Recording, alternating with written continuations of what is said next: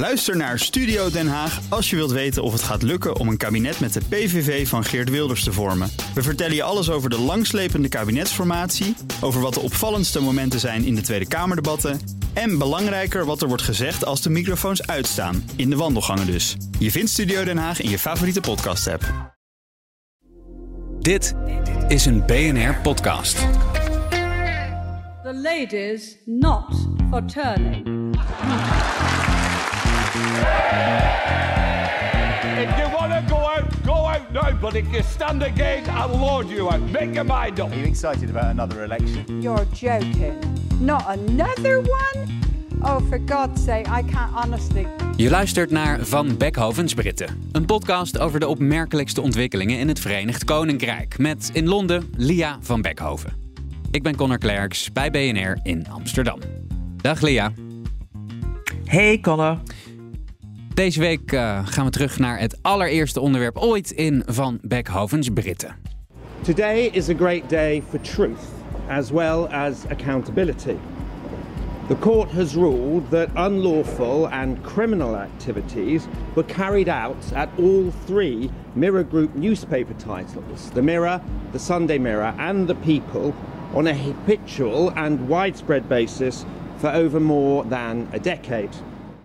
Je hoort de advocaat van Prins Harry. Um, want we gaan het hebben over de juridische oorlog tussen Prins Harry en de Britse pers. De afgelopen dagen is er heel wat gebeurd. Volgens de rechter is Prins Harry inderdaad, zoals veel mensen al wisten, maar niet konden bewijzen, slachtoffer geworden van hacking. Zo oordeelde het uh, Hoge Rechtshof in Londen vrijdag. En een van de zaken die Harry aanspande tegen de Britse pers.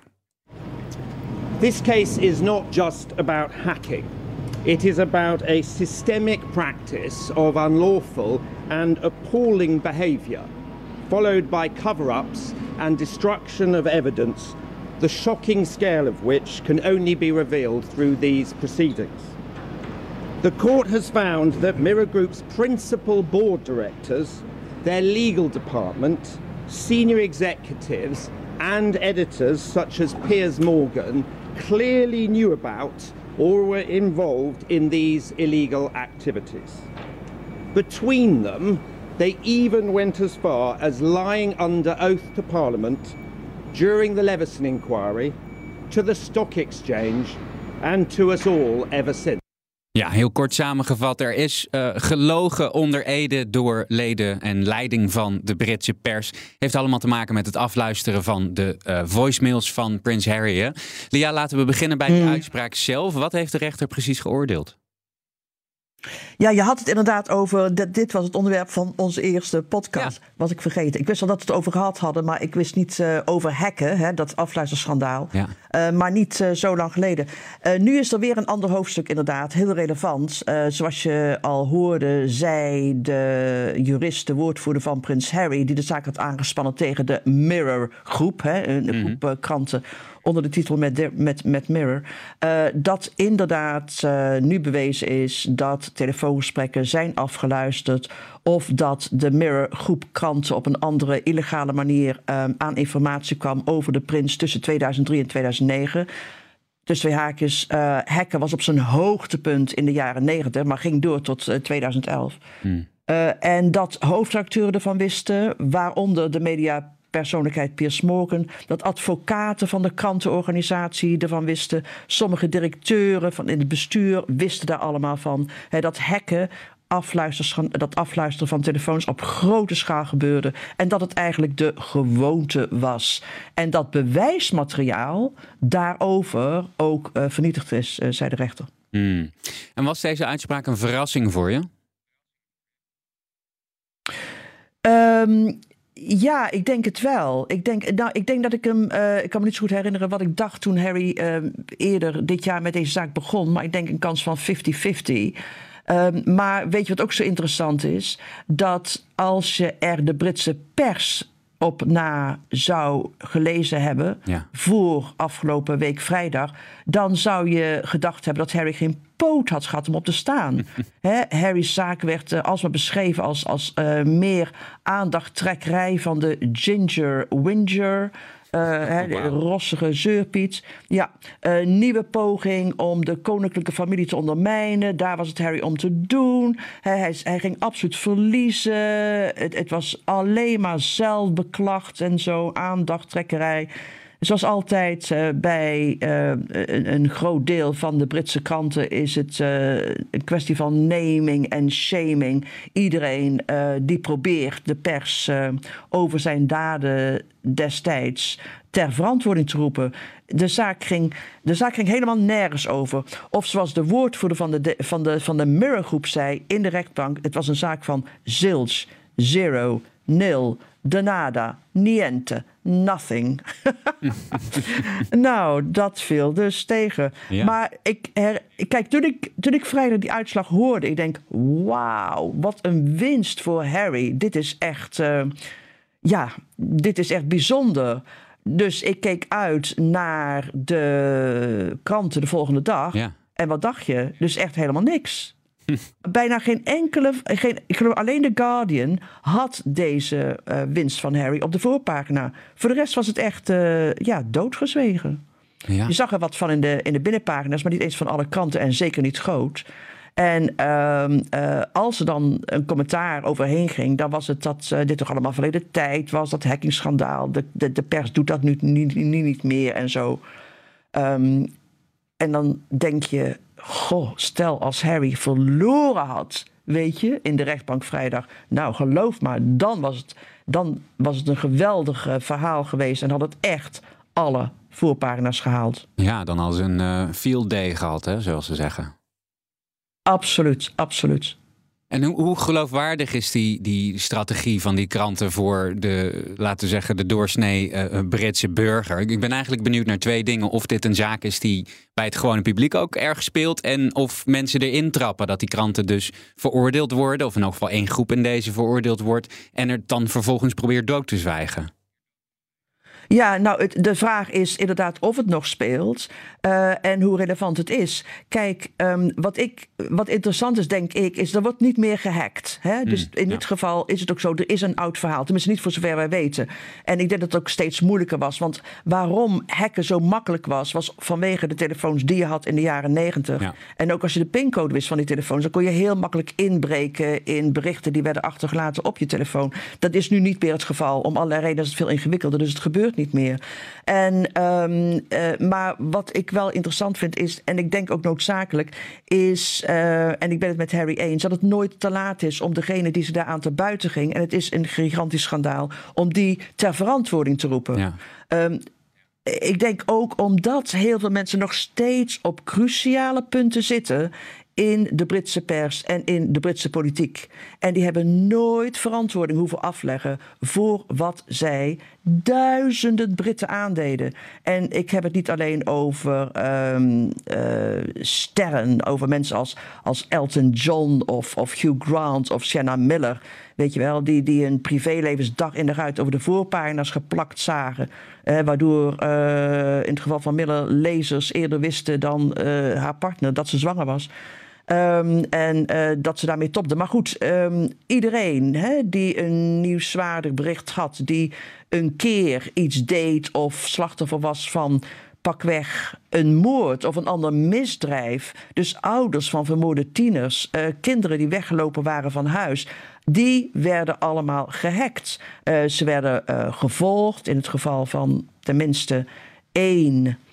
Um, parlementariër van uh, de, de Liberaal-Democraten, uh, wiens krant uh, hem naar de rand een schadevergoeding van ruim een ton gaf. die werd dagenlang, dagenlang gevolgd, op zijn hielen gezeten. Zijn vrouw ook, gesprekken afgeluisterd. En dat was trouwens voor het hekken allemaal begon. Dus ik bedoel maar het is wel de reden waarom heel veel Britten hun, vertrouwen verloren hebben in de Britse pers en in de geloofwaardigheid van de Britse pers.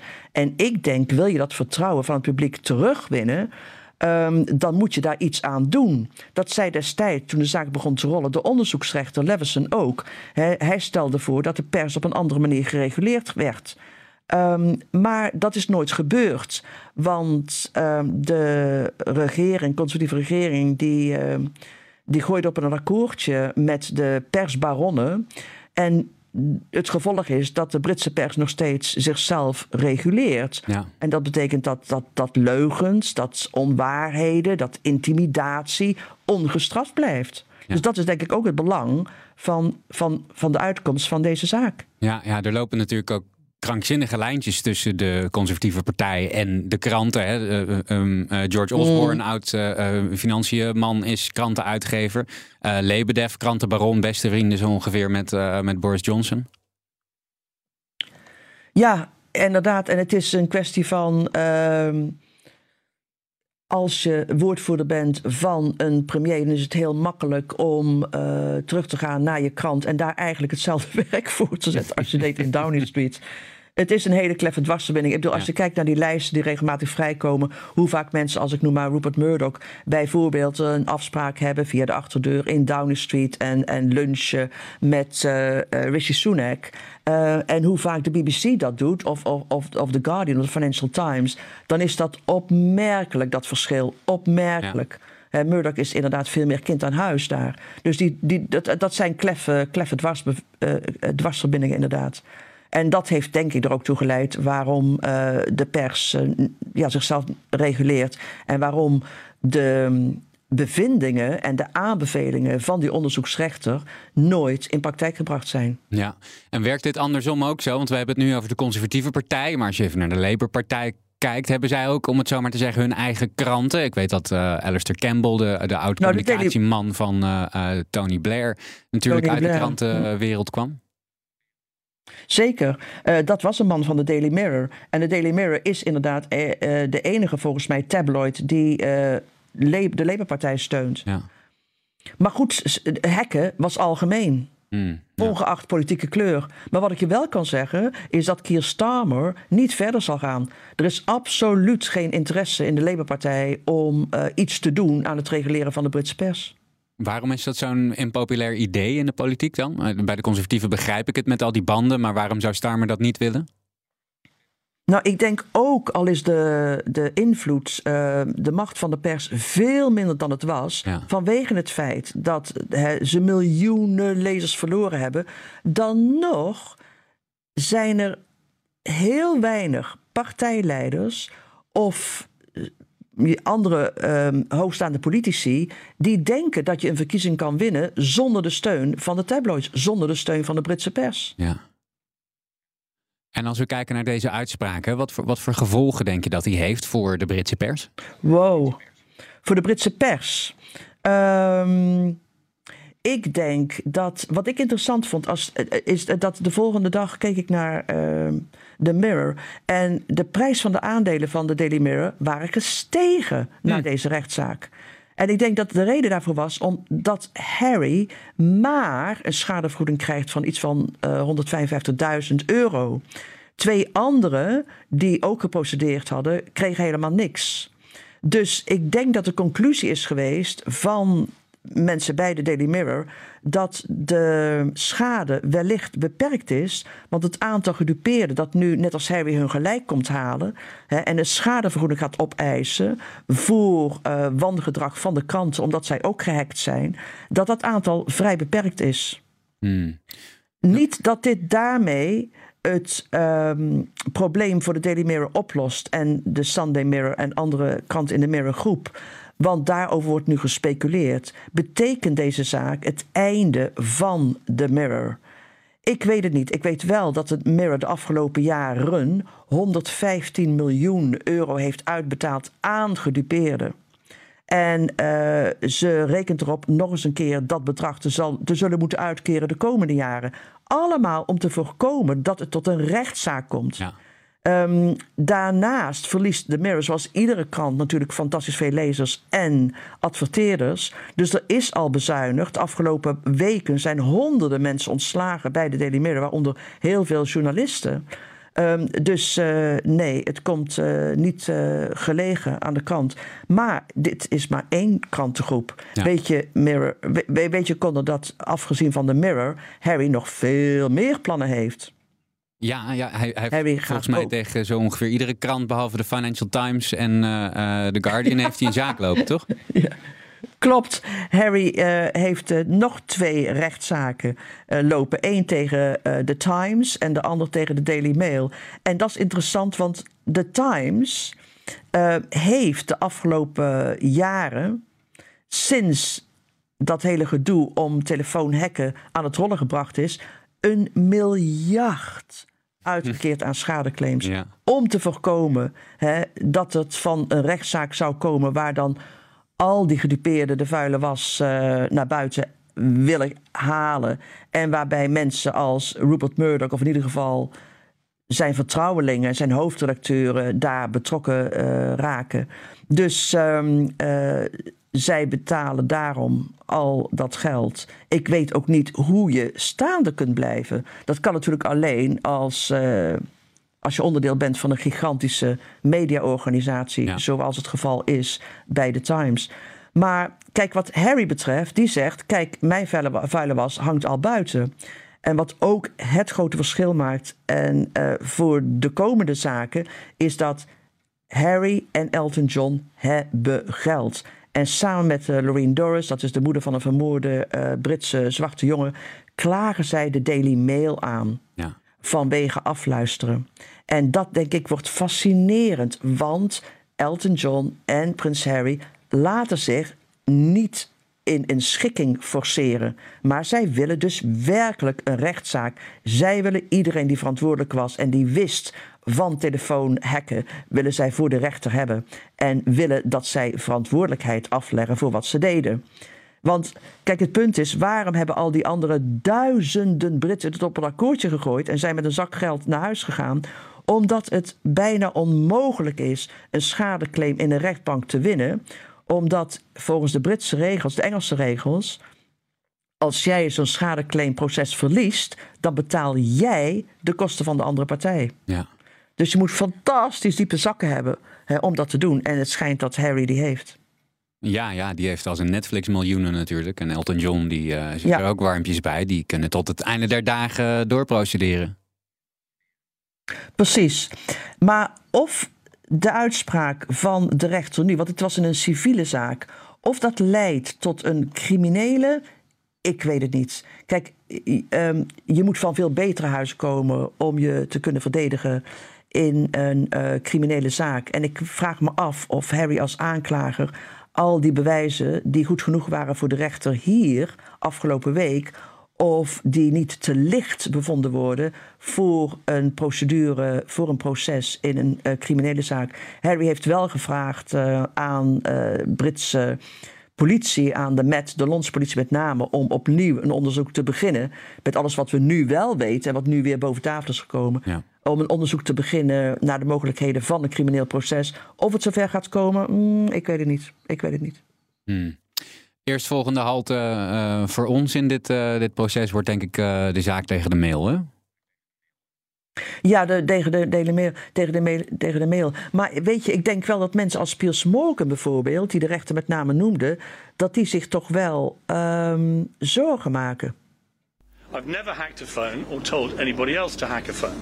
And nobody has produced any actual evidence to prove that I did.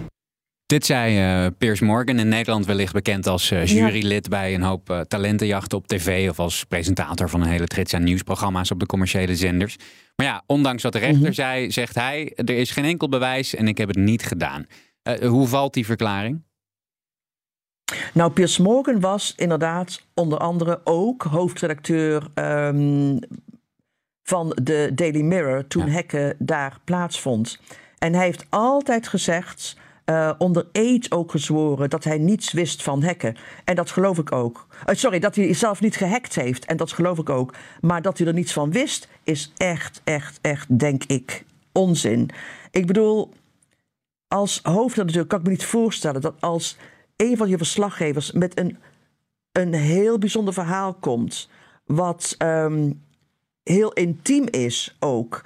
En alleen te maken heeft met uh, iets wat maar heel weinig mensen weten, ja. dat je dan niet vraagt aan die verslaggever: hoe kom je aan dit verhaal? Hoe weet je hiervan? Afgezien daarvan nog wist Piers Morgan hoe hacken werkte.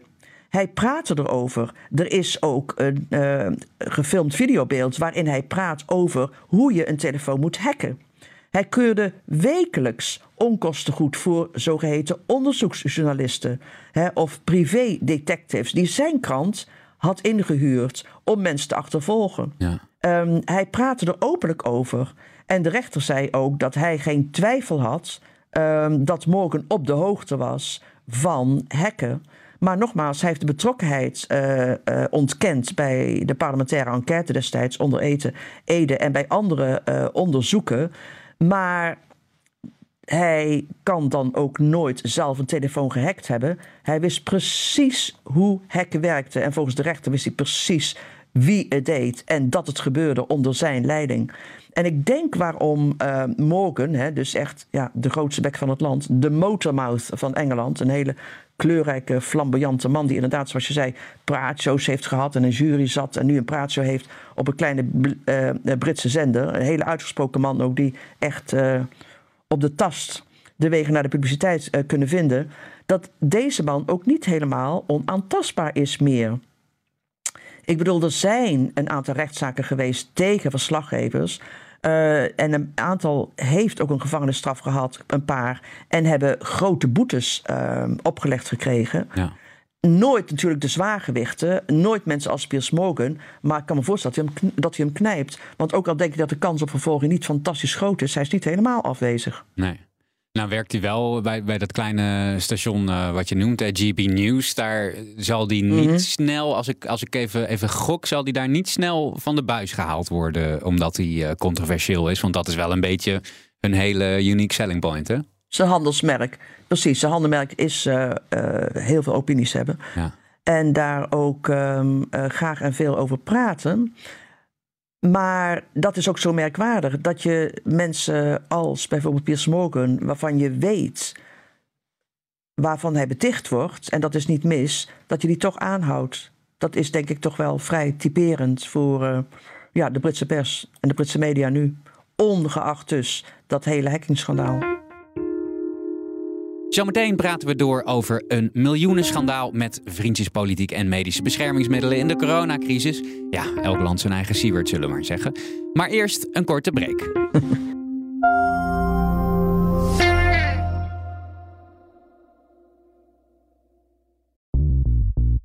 BNR ben je altijd als eerste op de hoogte van het laatste nieuws. Luister dagelijks live via internet. Bas van Werven. En heel langzaam komt de zon op rond dit tijdstip. Je krijgt inzicht in de dag die komt op BNR, het Binnenhof in Nederland en de rest van de wereld. De Ochtendspits. Voor de beste start van je werkdag. Blijf scherp en mis niets.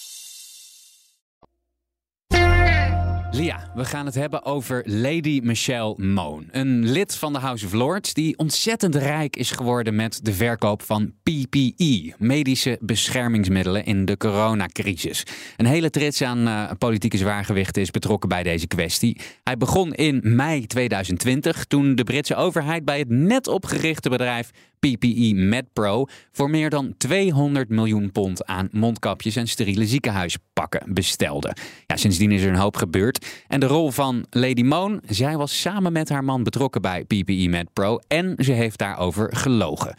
Ik maakte zelf net de vergelijking met Siebert van der Linde. Lia, is die terecht? Tot op zekere hoogte wel, ja. Dit klopt wat je zegt. Um, helemaal. Wat denk ik um, anders is, dat weet ik wel zeker, is dat uh, Lady Moon heb, bekend was. Niet, alle, uh, niet iedereen die, zit, die in het Hooghuis zit, die een barones is, um, is bekend bij het Britse publiek. Maar Lady Moon was heel lang favoriet bij de tabloids. Hmm. Haar verhaal was een mooi verhaal. Echt een succesverhaal. Geschreven op het lijf van de Britse kwaliteitsbladen. Ze was een vrouw uit een arbeidersmilieu um, in Glasgow. Uh, toen ze 15 was, um, uh, ging ze van school. Dus had haar middelbare schoolopleiding nooit afgemaakt. En ze begon toen naar allerlei baantjes bij haast te ontwerpen en te vervaardigen. En, en creëerde op den duur een heel succesvol lingeriebedrijf. Prachtig dus. Maar wat er, waar, het misging, waar het misging, lijkt, is dat toen ze, zoals je zei, de regering benaderde in 2020, hè, als, uh, van, vanwege trouwens haar commerciële succes, werd ze door destijds premier Cameron uh, doorgesluist naar het Hoge Huis. Hmm. Dus ze werd barones. Um, en omdat ze dus al die mensen in de Conservatieve Partij kende benaderde ze de regering in mei 2020 en zei: Ik kan beschermkleding maken.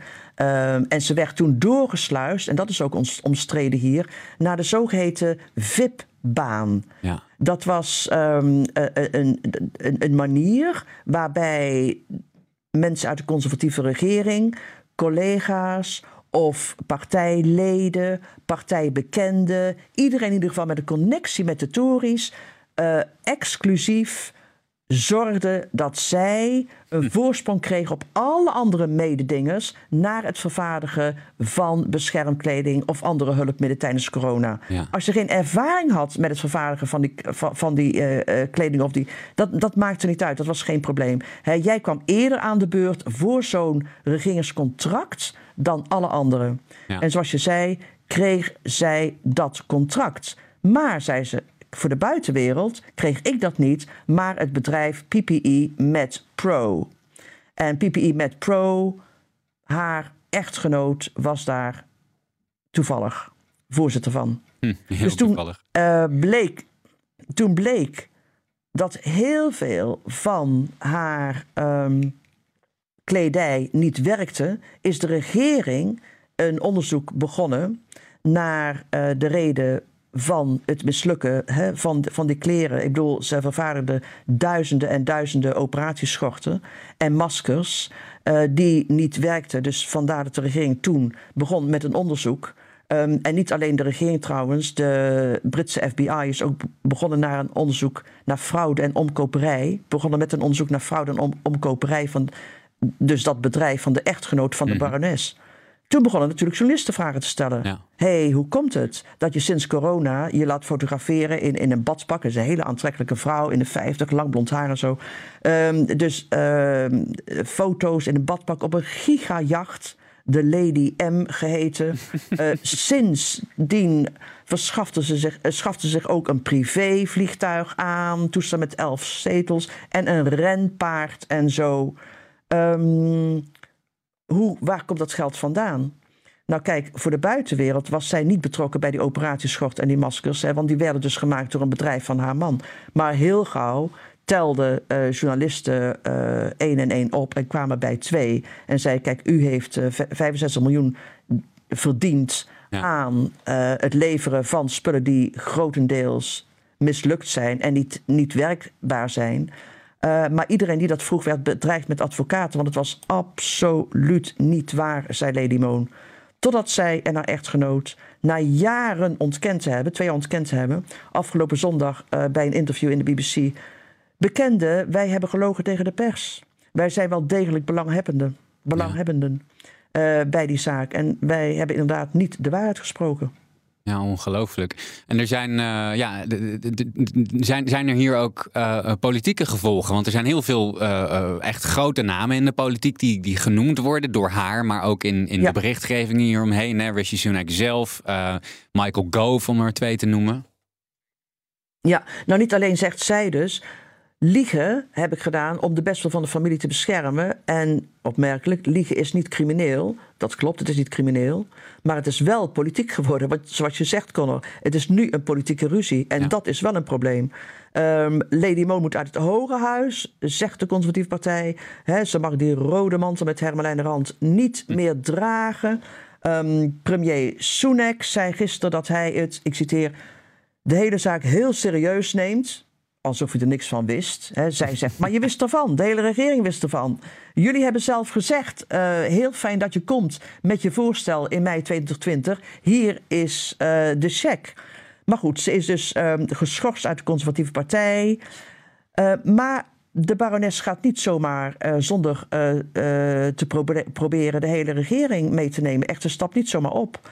En als zij profiteerde van corona, zei, zei ze hoe zit het dan met premier Sunak en zijn oude hedgefund? Hè, dat uh, hevig investeerde in het uh, Moderna-vaccin destijds.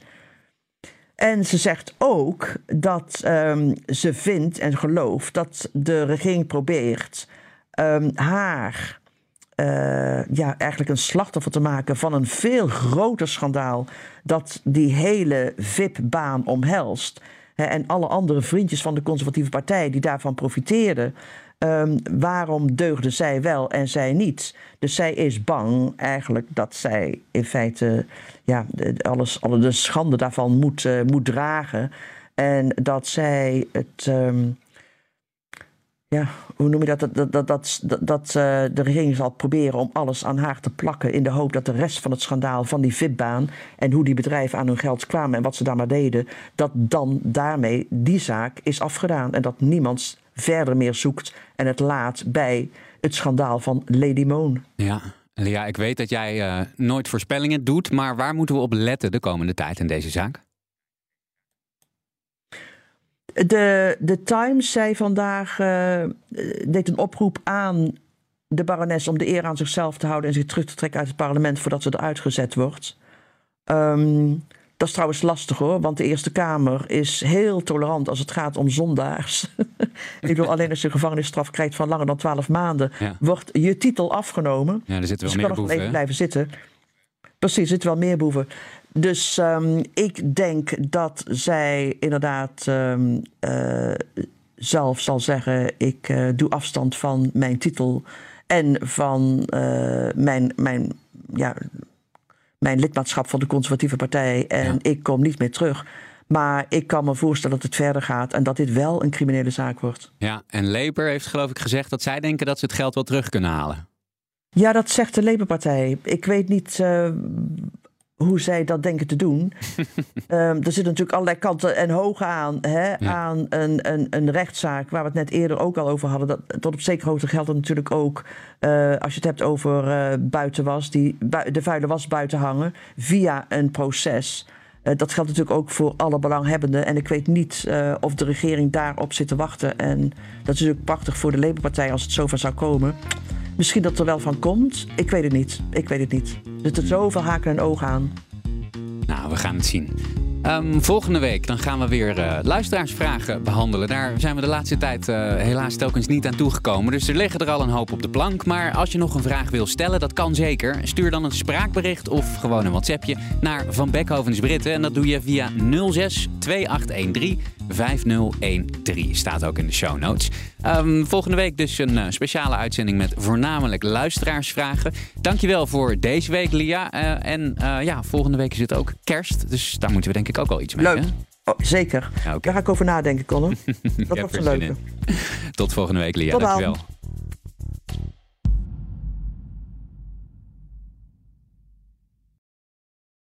Ook Hugo Reitsma vind je in de BNR-app. Superhandig die BNR-app. Je kunt alle programma's live luisteren, breaking nieuwsmeldingen. Je blijft op de hoogte van het laatste zakelijke nieuws. En je vindt er alle BNR-podcasts, waaronder natuurlijk de belangrijkste, Boeken zijn in de wijk. Download nu de gratis BNR-app en blijf scherp.